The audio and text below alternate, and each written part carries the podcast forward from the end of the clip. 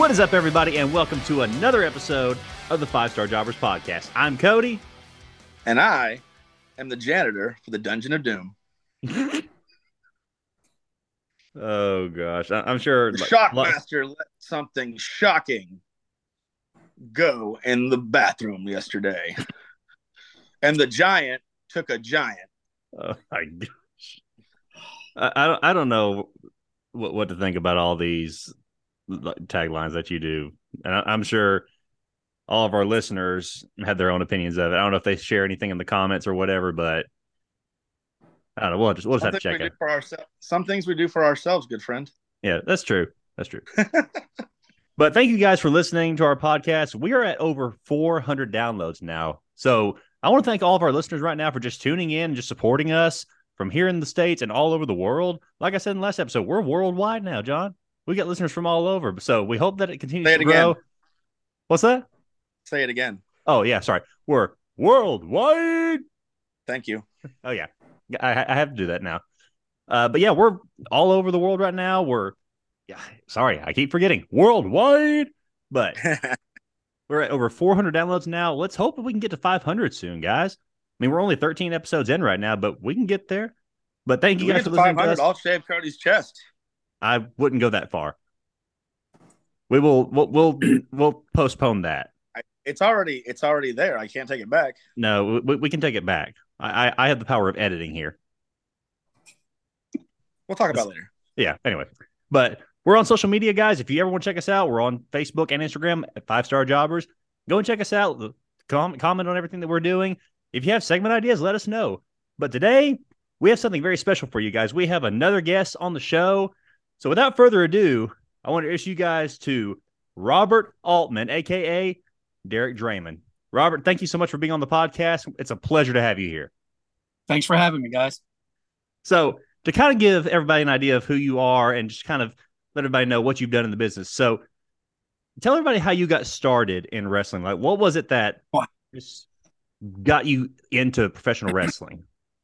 Well, it, love for the art and the sport of professional wrestling ever since I was a kid. Um, watching Hulk Hogan slam Andre the Giant, you know that that was the I guess pivotal moment for me that I fell in love with the with the art form itself. Um, how I broke in to professional wrestling was an interesting uh, conundrum. Um, I was working as a paramedic for an ambulance service, and a friend of mine that worked at ambulance service too um, was on the indie scene and was training folks to uh, be in ring talent, whether it was ring announcing, in ring act, whatever. That's kind of what got me into the business. Well, long story short, he becomes a SmackDown referee. And he was actually training at uh, Deep South before Deep South became uh, F- FCW, that is now NXT. Right. Um, so I was training uh, to do shows in very interesting um, locales, uh, mostly a really low ceilinged gay bar in uh, Hattiesburg, Mississippi. Mississippi, um, which was interesting uh, to say the least. I can imagine. Um, and then I did a lot of work with the American Wrestling Federation, which was owned by Karen McDaniels, the wife of Wahoo McDaniels. Okay. Uh, so I actually worked uh, a lot there, and uh, that's where I kind of broke into the ring announcing, uh, character role, and uh, got a small shtick with Bellator uh, for a little while as a ring announcer. Um, so that's kind of the the brief overview of of how I got into it. I got you. Now I know that John has kind of told me a little bit more about like what you've done in the business because you primarily worked, as, I'd say, as a manager. Or correct yes. me if I'm wrong. So I was a uh, a general manager. Um, I was the commissioner for the AWF. Um, started out as as a um, face character, um, basically setting up matches, doing all kinds of things, interrupting. And then uh, the actual booker and promoter came to me and said, Hey, we got an idea. We want to turn you heel. We need you to do something. And I was like, Sure, what? Shave your head. I was like, All right. Shaved my head. I was like, What else? Guy liner. Really? so I slowly evolved from the suit and tie into this gothic looking thing.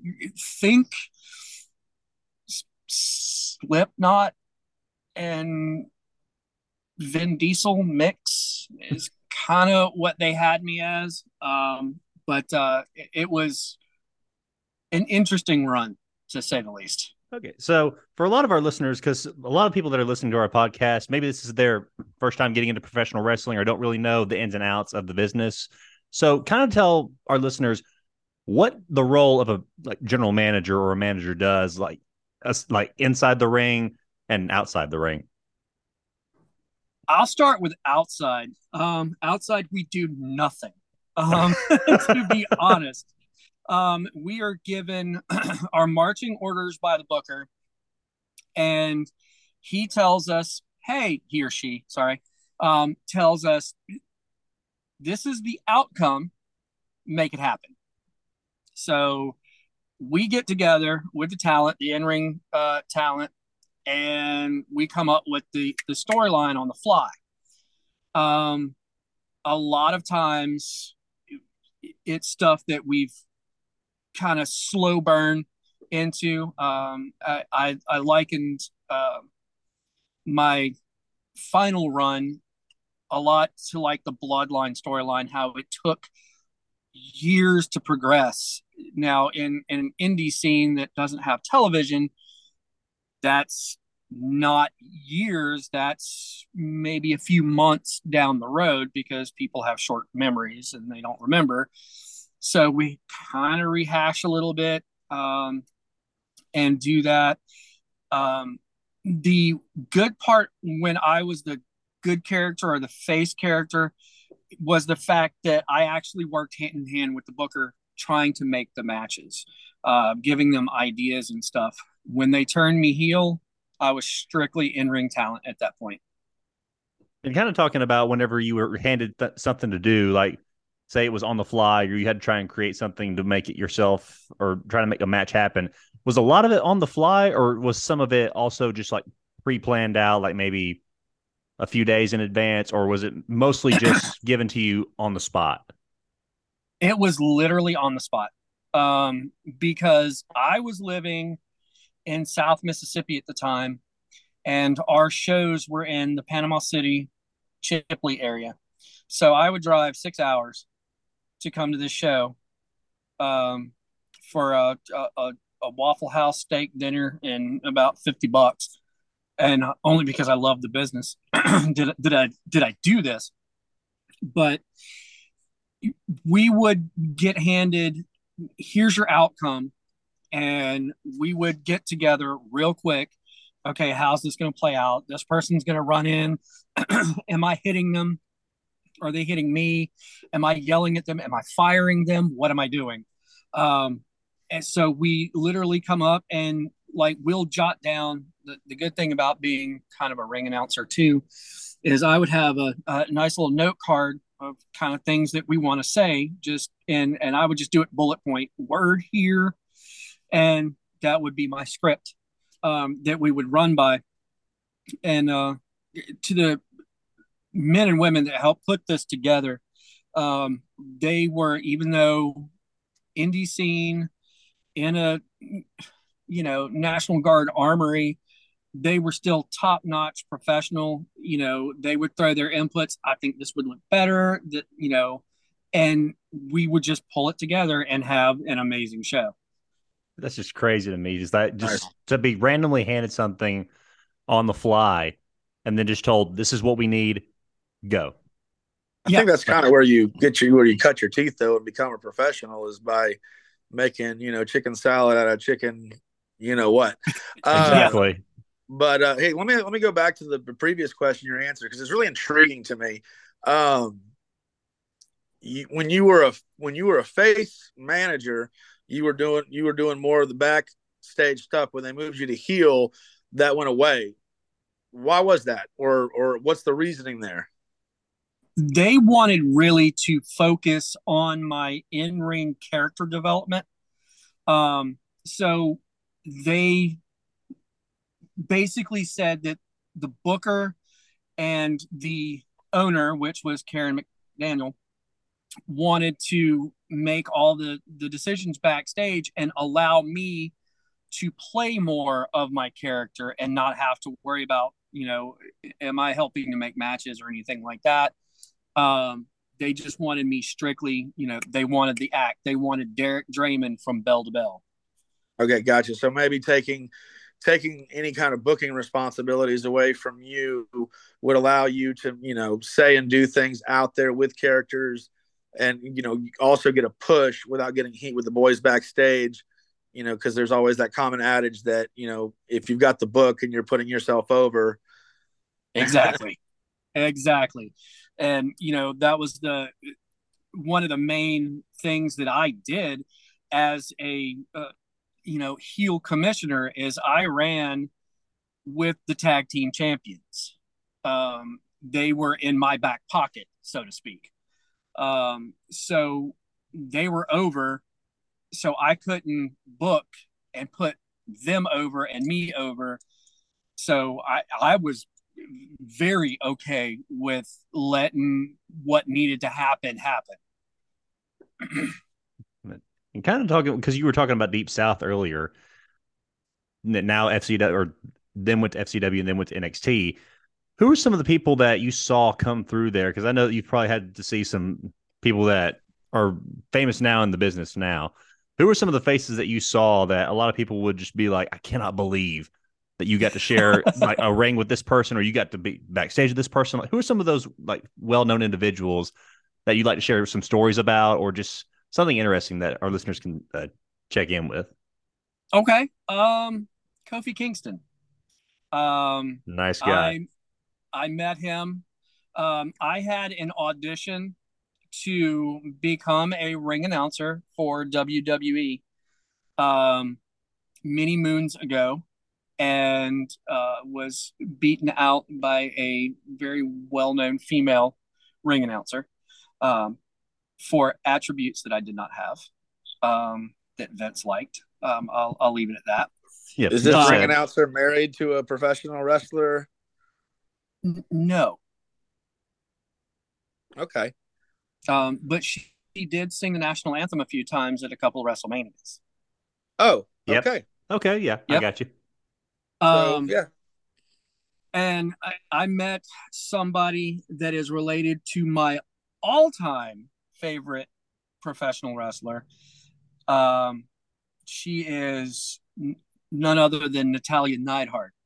Um, she was coming through at the same time, and I was like a, a kid in a candy store listening to her tell stories of her dad and her uncle Bret, and I I was enamored because I'm like mm, Bret Hart's my favorite, you know, because this was back in the day, and I'm like mm, I'm gonna mark out. I need to stop, um, and it, there were others that were there that I mean just absolutely you know kind of blew my mind. Uh, Zack Ryder, um, or Matt Cardona now, um, Brian uh, Myers. Yeah. Um, they were uh, billed as the uh, something twins. Um, I can't oh, remember yeah, the, their. They were like Edge's twins or something like that. Yes, the they, yeah. they they ended up in WWE as the Edgeheads. That's right. Yeah, uh, Edgeheads. I couldn't remember the name. And it it was the most insane dinner setting I think I've ever had because it was all of them. And I'm like, I watch them on TV and I'm like, wow, I had dinner with these guys. This, this is pretty cool. um, but then like legends like Dr. Tom Prichard. Oh, wow. Um, Terry Taylor. Um, and Dr. Tom Prichard's like, man, you've got a great voice for announcing.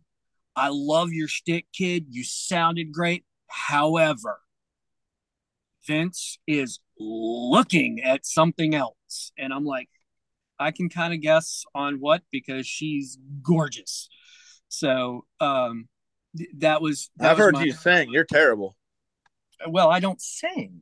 I mean, I, I, I, I would not do the national anthem because they would beg and they would pay me to shut up, is what they would do.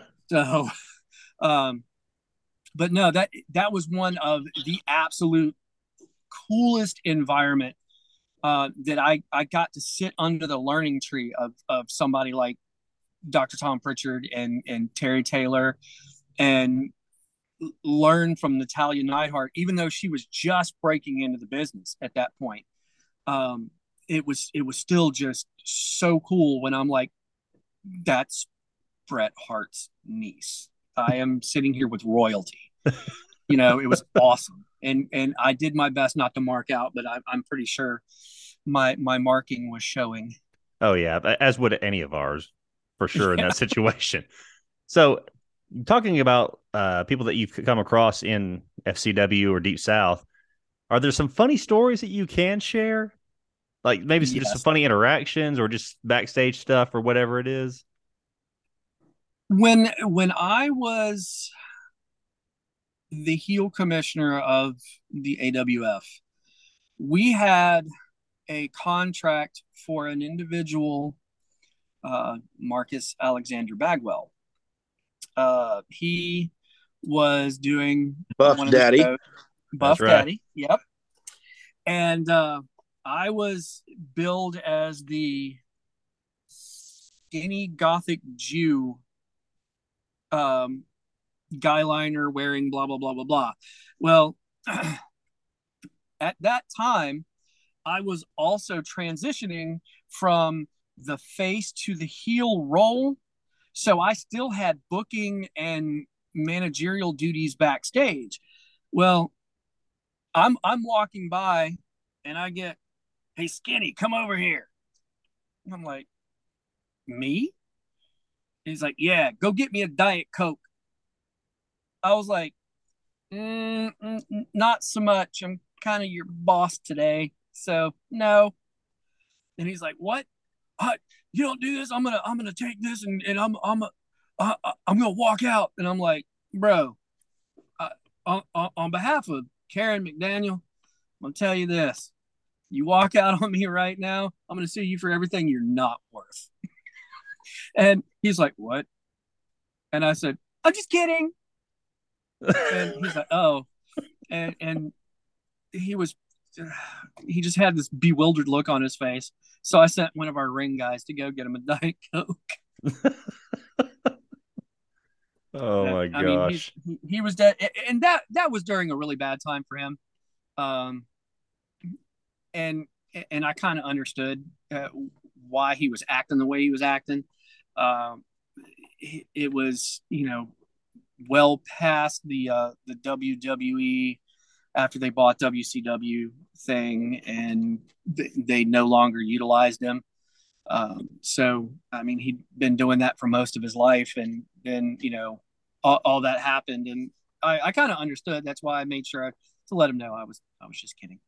right. Well, it does sort of make the whole uh, X Pac crapping in his top hat story a little bit more plausible. Yeah. Yeah, most definitely. Most you know what's weird is that there's like a lot of X Pac crapping and stuff stories. It's like you get to the point where like, okay, so he was just like a one trick pony with all the pranks, you know, crapping in a sub, crapping Yeah. in a hat, crapping in boots. Like that guy must have had like some IBS problems or something. I was just about to make the same joke. Well, I mean, you know, everything gets messed up. Oh man. Well, it, it see kind of what you goes into yeah, it kind of goes into a segue in what I was going to ask next. You know, with all these people that you see backstage or all these people that you run into in the business, have there been any interactions where you didn't care so much for the individual that you were working with or someone in particular that was just kind of rubbing people the wrong way or just any kind of it doesn't have to be anybody well known because I'm sure you probably don't want to name drop anybody or give any Oh no, no. we um we had an individual in, in the AWF. He was he, he played a very interesting inmate esque type character, and he he kept kayfabe almost as good as the Undertaker, um, where it was the minute he arrived at whatever venue we were at, he was in character. Um, and, and that the way he treated the the guys and the girls backstage was to me it was it was kind of rough around the edges. Um and it, it rubbed me a little bit the wrong way but i mean that's why the promoter said stay away from him. Right. he that's just what he does and and he's an interesting draw and you know you'll get your time to do whatever you need to do to tick him off just not today and right. i'm like yeah, yeah I, I can handle that it's like your time will come just for now just kind of ease off a little bit yeah exactly oh man well I don't know, if, uh, John. Did you have any more questions or anything that you were interested in? Because I was actually going to go into doing some reviews here in just a little bit because I know that you told me that uh, Robert's a big New Japan fan. I yeah, we'll, we'll, get to that. You know, what we got to ask them the questions we ask all of our guests. All right, so uh, we got you got to give us give us your Mount Rushmore. Oh uh, yeah, I was just about yeah. I, I am gonna have to pull out my phone and and and and what I sent you um, because I, I, I, a lot of times it, it kind of varies from time to time. Let me oh, see. I, I, I'm, I'm scrolling all the way back. My, uh, I guess my Mount Rushmore. I'm going to start uh, number five. Prince Devitt, Finn Balor. Um, I have been a Finn Balor mark for as long as I can remember. Uh, New Japan, Prince Devitt, um, when he originally debuted in NXT, they announced him as Prince Devitt on his first, and then they changed his name to Finn Balor. Um, funny story about him. I actually uh, ran into him in the bathroom at an NXT show, and I'm like, yeah, "That's Finn Balor. Can't mark out. Got to leave." Because I'm like, "Yeah, I'm not. I'm not marking out here." Um, Number four, uh, Mean Mark Calaway, uh, the Undertaker himself. Um, Excellent nobody, choice. Nobody in history has ever had, in my opinion, a run like the Undertaker. Has has been as almost on the on the same level as Hulk Hogan for notoriety. Everybody knows you know who uh, um, the Undertaker is, even if you're not a wrestling fan. You know, and and that to me was one of the you know big draws for me when it when it came to him. I mean, he was just so cool. He was larger than life. You know, you're like, oh my god, it's the Dead Man. Oh, you know, and right. I, I remember his debut. I remember his his retirement match, the match with AJ Styles you know, the match with Shawn Michaels. I, am like, th- this man went and went and went, and knowing how broken his body was, you know, it, he was absolutely, you know, he was the phenom, you know, um, and that's why he he earned the the spot that he got uh, on my Mount Rushmore. Uh, number three, the Nature Boy, Ric Flair. Woo! Uh, Absolutely. Jet flying, limousine riding, wheeling, dealing, kiss stealing, son of a gun. That's right. You know, it, it, Ric Flair. I mean, he he defined the the territory wars, in my opinion. Um, he no he question. Was, he was just the man. Uh, no offense, Becky Lynch, but he was, is, and always will be the man. Exactly. Um, and getting to rub elbows accidentally with him once was interesting. Um, I won't go into stories because that one is not his finest moment. But did you ride Space Mountain? I did not. No, no, no Space Mountain for me. No fast pass for that. Nope. Uh-uh. Nope. That's not how. You, okay, gotcha. um, number two uh, in in this illustrious list of of individuals Bret the Hitman Hart. Um, I have been a Bret Hart fan since the Hart Foundation, since before he put all the hearts and the skulls and everything on his his ring gear. I loved how he worked. His his work ethic in the ring was bar none the best. Whoever he worked with, he elevated. And that to me is the epitome of a class act, regardless of what happened with the screw job, regardless of how he felt about people in the WWE. When he got in the ring with somebody, that match was amazing every time. One hundred percent disappointed. Um, I think the only disappointment was the the screw job, and I'm like, mm, Bret should have won that, but you know, I was a kid. Yeah. You know, I'm sitting here watching that and going, oh my God. What yeah, me and? Jo- yeah, me and John have conflicting views on that, but we'll get into that another time. I have the right one. I have the right one. You have the slightly less correct one. Yes. Well, you know, it, it is what it is. It, it's it's part of wrestling history, and if, if if that event did not occur, we wouldn't have what we have today. You know, it, we wouldn't have had the the WCW angles that we really had versus you know WWE and then WCW getting bought. I mean, it was a it was a catalyst to bigger and better things, in my opinion. Um, I, st- I I still stand and say without the screw job, you really would never have had uh, Vince go full attitude era.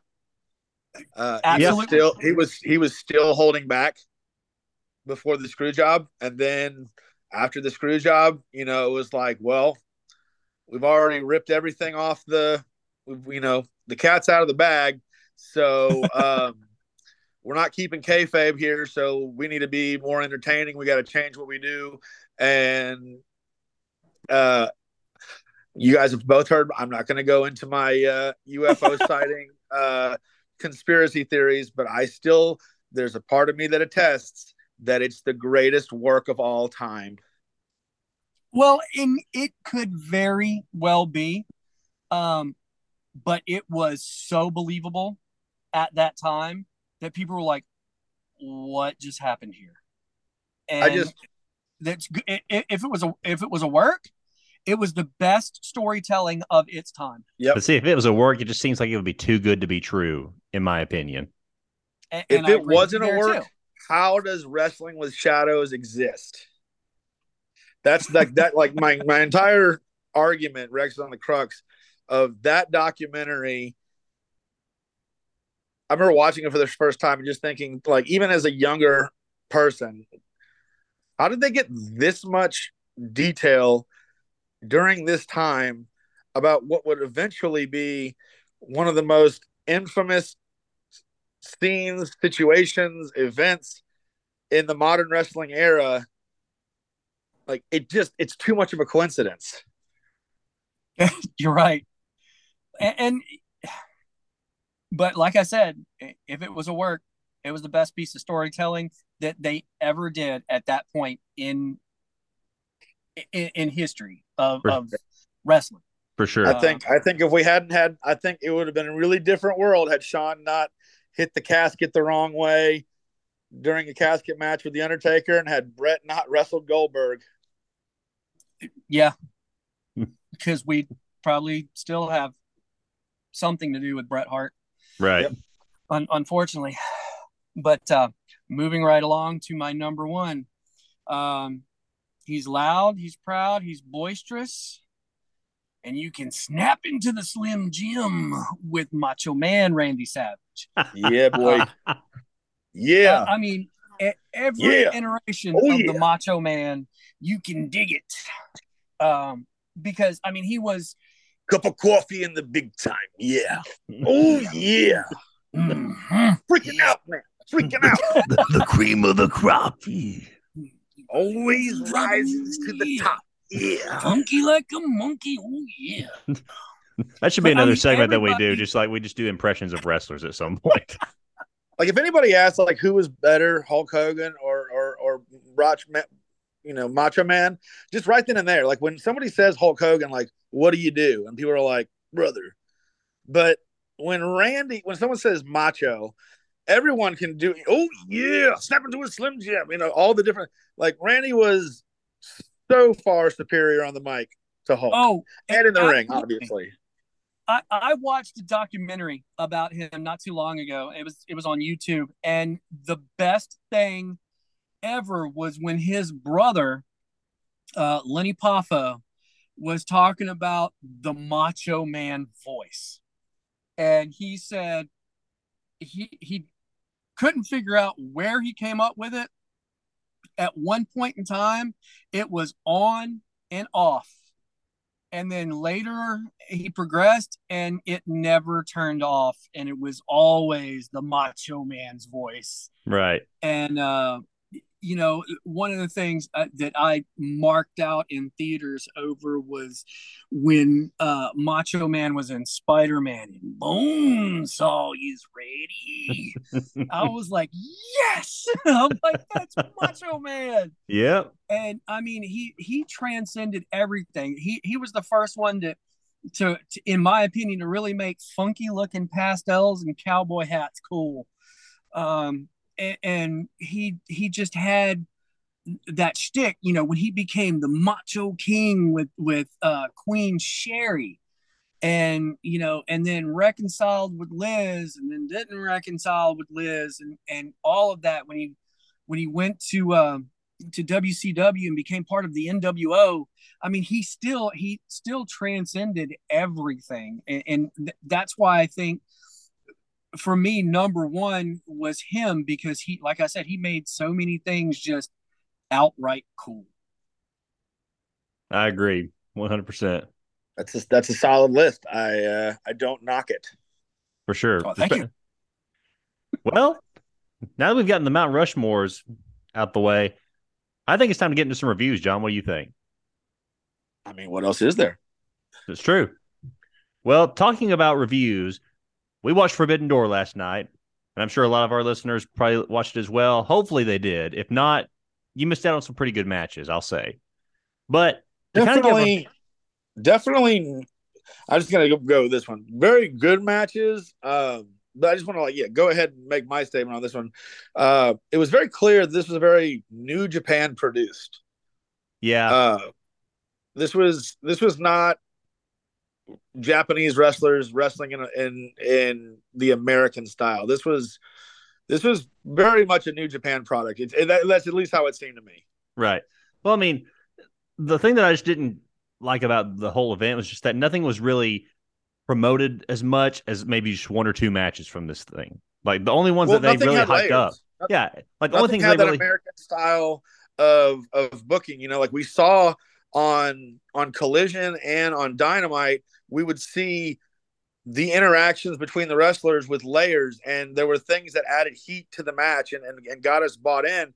But then come time for the match it was very straightforward. You know ring the bell wrestle. One two three ring the bell over. Like but know, there was no climax. There was no like build and then like it, it was not a roller coaster. It was just flatlined to me for a lot of it no climax. That's that's that's that's a good that's a good uh, good statement and also a great metaphor for Derek Draymond's uh, bedroom. oh, oh, oh man! But my Doom janitor. But my overall view of the pay per view, I gave it just a, a solid three, just because there was nothing. There's, I would say, there was only one match that really excited me or that really had me on like a roller coaster of emotions, and I'm sure most other people would say the same was just the Omega and Ospreay match for the yeah. U.S. Heavyweight Championship. That one I would yeah. say had great storyline all throughout because of course you got the interference with Don Callis and then you've got the whole storyline of just Ospreay's revenge on Omega for what he did at Wrestle Kingdom. But this one to me was the only match that I thought was the best out of all of them. Yeah, I mean, I gave the I gave the overall pay per view a three point five just because I mean the work rate was fantastic. Um, now, like I said, the the entertainment value of the event was definitely lacking. Um, like I said, it was just they they they booked matches. Those matches had wrestlers. Wrestlers did great work, but I think uh, if I could, if there could not be, there could not be a better case made for ring psychology and characterization than if you watch Forbidden Door. Uh, and I'll be the first to admit it. I fell asleep through some matches. Oh, I know. We heard your snoring. Yeah, it's hard to miss. But like, it, it, it, I, I, these guys are working hard, and so I feel I feel bad about it. But at the end of the day, no, like, I couldn't. There was nothing that made that made me bite. Exactly. That's what I'm I saying. Mean, like, it was all it was all flatlined. Yeah, um, and that's that's just that. I mean, that's really disappointing. I mean, at the end of the day, this should have been this should have been you know pay per view live event of the year. These should have been there should have been multiple five star matches here. That this you know this could have been just I mean this this could have been so much more than it was. Right. Uh, it almost is like it's almost as if like okay, it's like we we paid them, they've done their job, and then they're ready to, to get out. There's there's no need to do anything more here. right. Um, the the Kenny and Will Ospreay match was was fantastic, but um, I mean, Kenny and Will have had many fantastic matches. So, I mean, this is just another fantastic match they've had. There, there's good storytelling because there is a story already behind this one. So, I guess that's another reason that that match was, you know, stand out, stood out more than, you know, say the Danielson Okada match. Yeah. See, and that's uh, another one I was looking forward to because, I mean, I've, I, I haven't seen a whole lot so, from Okada just because I haven't really seen a whole lot of New Japan other than watching Forbidden Door or seeing YouTube clips here and there. But they hyped this up so much to where you have two of the best wrestlers in the world. You got Kazuchika Okada and Bryan Danielson. Well, the news I has come out that, that, Danielson did he did injure his arm uh, yeah. in that match. So I think that match is probably different than it would have been had he, you know, stayed healthy. Um, you know, so I mean, well, we we I both mean, at the that the end of that match, both of you and I looked at it and we're like, really that that's how it ends. Right. Well, I mean, I even then, we've seen Danielson wrestle with worse before. So I mean, they had the potential to still do. I mean, I know he probably couldn't do the LeBell lock because given the pain that was going on through his arm right then and there, but he still could have delivered a like great knee strike like he did before with with the psycho knee, and then pull off a huge upset win for a lot of people thinking that Okada was going to pull out a win. Like honestly, I thought Okada was going to maintain like his status in New Japan and across the globe as one of the best wrestlers in the world. But I don't know, it just felt like the ending was just bleh to me. I mean, it didn't end. It, it like I said, it it it fizzled at the end. Right. Um.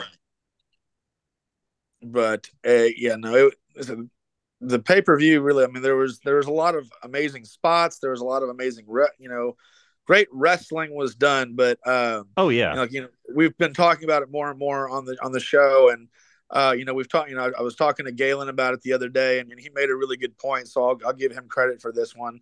But uh, na- you know, name a match, and and Rob, I want you to answer this question too because I know you like Kenny. Name a match where Kenny Omega made somebody that already didn't have a five star match look good. Oh wow. Um. Hmm. Yeah, I, I couldn't think of this one either. Yeah, I mean, Kenny is has has worked with amazing talent, and you know. But anytime he works with people who are new, he doesn't really elevate them. No, he he he doesn't. And and you're absolutely right. The the biggest thing is as long as he's got somebody that's got you know the the the go and the wherewithal of, of a pretty seasoned veteran, you're gonna always get a five six star match out of Kenny Omega. Yeah. Um, he he has always delivered that, but if you know, again, like you said, if if he jumps in with somebody green, you're not going to see that elevation. You're just going to see get Kenny get put over. Yep. And so, so Rob, what, I mean, what, would be, what would be your overall take of the event? I know you probably watched the event last night. What what would you say was your take on the whole thing? I, well, I I agree with you on on the flat feeling. Um, that's the one thing that New Japan, unfortunately, is known for, and that's their lack of storytelling. Um, the the Japanese wrestling culture is totally different than anything.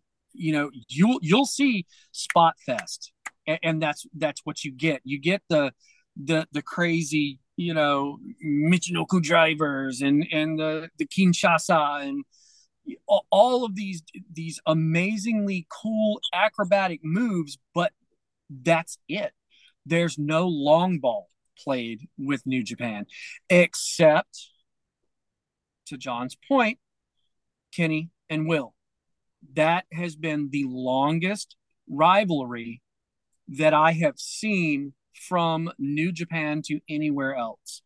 Um, maybe second to seeing Jay White, you know, show up and, and, and do something. But it, it it did feel old almost. Um, kind of played out. Uh, well, it's like it, it would have been. I think it would have been great if this was done at Wrestle Kingdom. You know, like or exactly. if this was if this was done in in that market, it would have been you know gangbusters. But in America, we we expect the American style of wrestling. You know, it's like if they would have held this down in Mexico, once again, the spot fest would have been great. But you know, even in lucha libre, storytelling is very important. Uh, yes. you know, like over here in the Americas, we, we we need a story. We need we need something to sink our teeth into. Otherwise, yeah, it's just spot after spot after spot.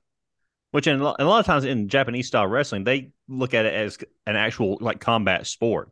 Like there's mm-hmm. not a whole lot of story yeah. that goes into it. It's pretty much just hard hitting strikes from both ends. And so, but even look at all, UFC. When was you? We can, I think we can all agree that UFC is not as hot as it used to be, right? Oh yeah, because I mean, it's like we said why, before. Why is it not as hot as hot as it used to be? Because you don't have your guys like Conor McGregor who have like charisma that help build fights going into it, or guys like uh, yeah.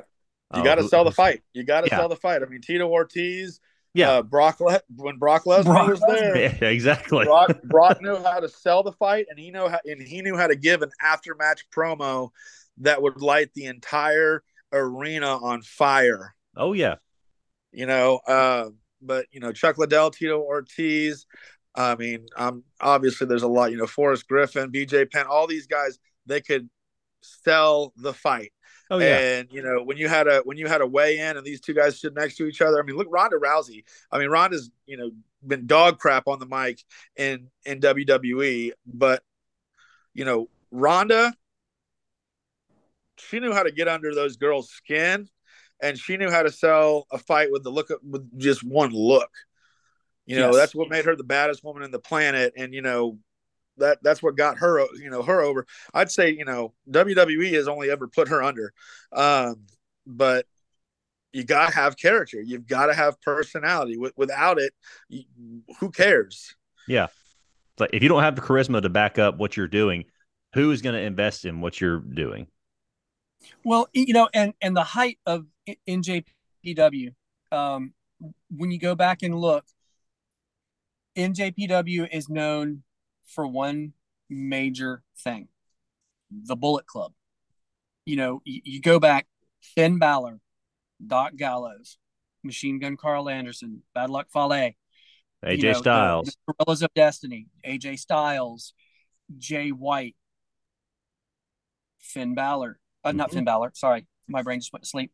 Um, Adam Cole, um, and you know Kenny Omega and, and the Bucks. The Bucks. Yeah. You know, all, all of that was just a, a major factor of what made New Japan cool because those guys knew how to tell a story. Why? Because they were Western wrestlers in the Eastern block, I guess, and they brought the the storytelling to them. And they're like, mm, you know, let's let's be as as as funny and cool as DX and as as ruthless as the NWO. And here we are, we got the Bullet Club, or as Jay White likes to call it, the Bang Bang Gang. you got to be careful with that one. Uh, one slip of the tongue and it's a completely different. yeah, exactly. You know, uh, PG, PG. Yeah, we're trying to keep it clean. I'm, I'm being, I'm being, I'm, I'm alluding without, you know, going directly to. It's you know, what, what do you call that? Uh, tongue in cheek. Yeah. Yeah. I must say though, there there were some good things that came from the event. I mean, of course, you had the Omega and Ospreay match. We finally saw a heel turn with Jack Perry, which he's needed that it for needed happen, a while. But it, I like a good heel turn, man. You know, I like a I like a I like a blo- I like a bloody victim at the end of a heel of, of, a, of a of a heel turn like that.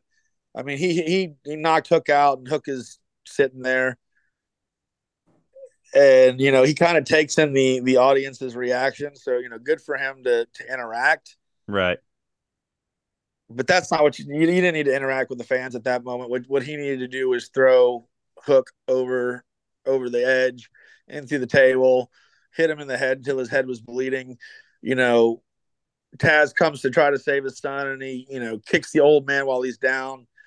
That's that's what needed to happen. One Yeah. hit, and then he just looks at the world. It's like I'm a bad guy now. which, which we may see that in weeks to come, like maybe on Dynamite or Collision, depending on what they have going on. But yeah, I there could have been more to that. I mean, like you said, there could have been like a little bloody after after aftermath of it, like when Triple H turned on Ric Flair, ba- bashed his head with a sledgehammer and everything, like early two thousands, I believe. I mean, Yeah. perfect, Yeah. perfect heel turn. I mean, you know, and is Jack Perry going to be a believable heel? You know, and but to, to kind of kind of your point, um, Cody, you said, you know, maybe they'll build it up in you know, dynamite and all of that.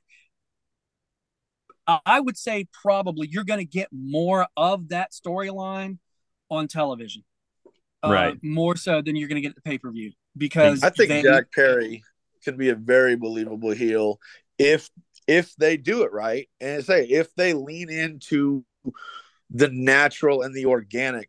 The, you know the worst things that a lot of times storytellers, especially in professional wrestling, will do is try to subvert expectation, and so then they come up with something unnecessary to purposely not do what's obviously there Right.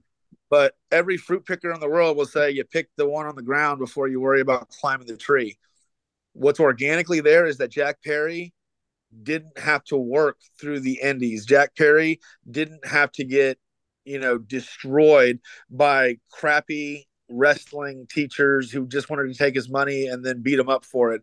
Jack Perry wrestled in a ring in his own house with special trainers who taught him how to eat and taught him how to exercise and taught him how to wrestle. Like, I don't think there's someone with a more natural story that would piss off the blue collar. Let's face it, the primary dem- demographic of professional wrestling is your working class, you know, man. And to have someone who has something handed to them, it's it's the easiest. It's the easiest one. Right. Yeah. It's all a matter I of how it- they go about it from here. Exactly. You know, and and I agree. Um, and, and I I wish him luck on, on that heel turn. Um, because I, I I would be intrigued to watch, you know, a uh, Jungle Boy gone gone wrong, you know, type situation. Um, They got to long- change his music. they Yeah. got to do that, and they, and I hope they book him right. Oh yeah, they'll definitely change his music. Hopefully, it'll be on Dynamite or Collision, but you never know. We'll see. And then the other note I just put in here just for kicks and giggles was uh, the whole Suzuki, uh, Guevara, Jericho against Sting, Darby Allin, and uh, Nato. If there's anyone in New Japan that I would not want to be standing face to face with in a ring for more than two seconds, it's Minoru Suzuki. Yeah. He definitely looks like he knows where the bodies are hidden. Oh my gosh, He does. I Um, do not yeah. want to ever cross paths with Suzuki. No, he he is a very intimidatingly scary looking individual. Oh yeah, And- Ishii and is a close have to- second. uh, yeah, I mean, and he's Well, like Ishii looks like he's, you know, formed from stone. Exactly. Like he just looks like one solid brick. He has no neck. He looks like the thing from the Fantastic Four. But Suzuki, dude, Suzuki looks like every job, like body wise, looks like every jobber you saw in the '90s. Like, but the Yeah, look he- in he his eye, the way that he carries himself, you're like, that's the guy that kills people for other people. exactly. Yeah. Uh, He- he, he- he, he just, he, com- takes he commands the a train presence. station. Yeah. I do not want to get in the ring with him whatsoever at any point in time. Nope. No, and uh, I, I think we we didn't do DraftKings, but it, DraftKings bet. I mean, they probably did. Maybe they did. Yeah, they had they one had for uh, like, Danielson. over under for chops. Oh yeah, I, and I tried to go on there last night and try and get in the pool, but for some reason it didn't show up anywhere.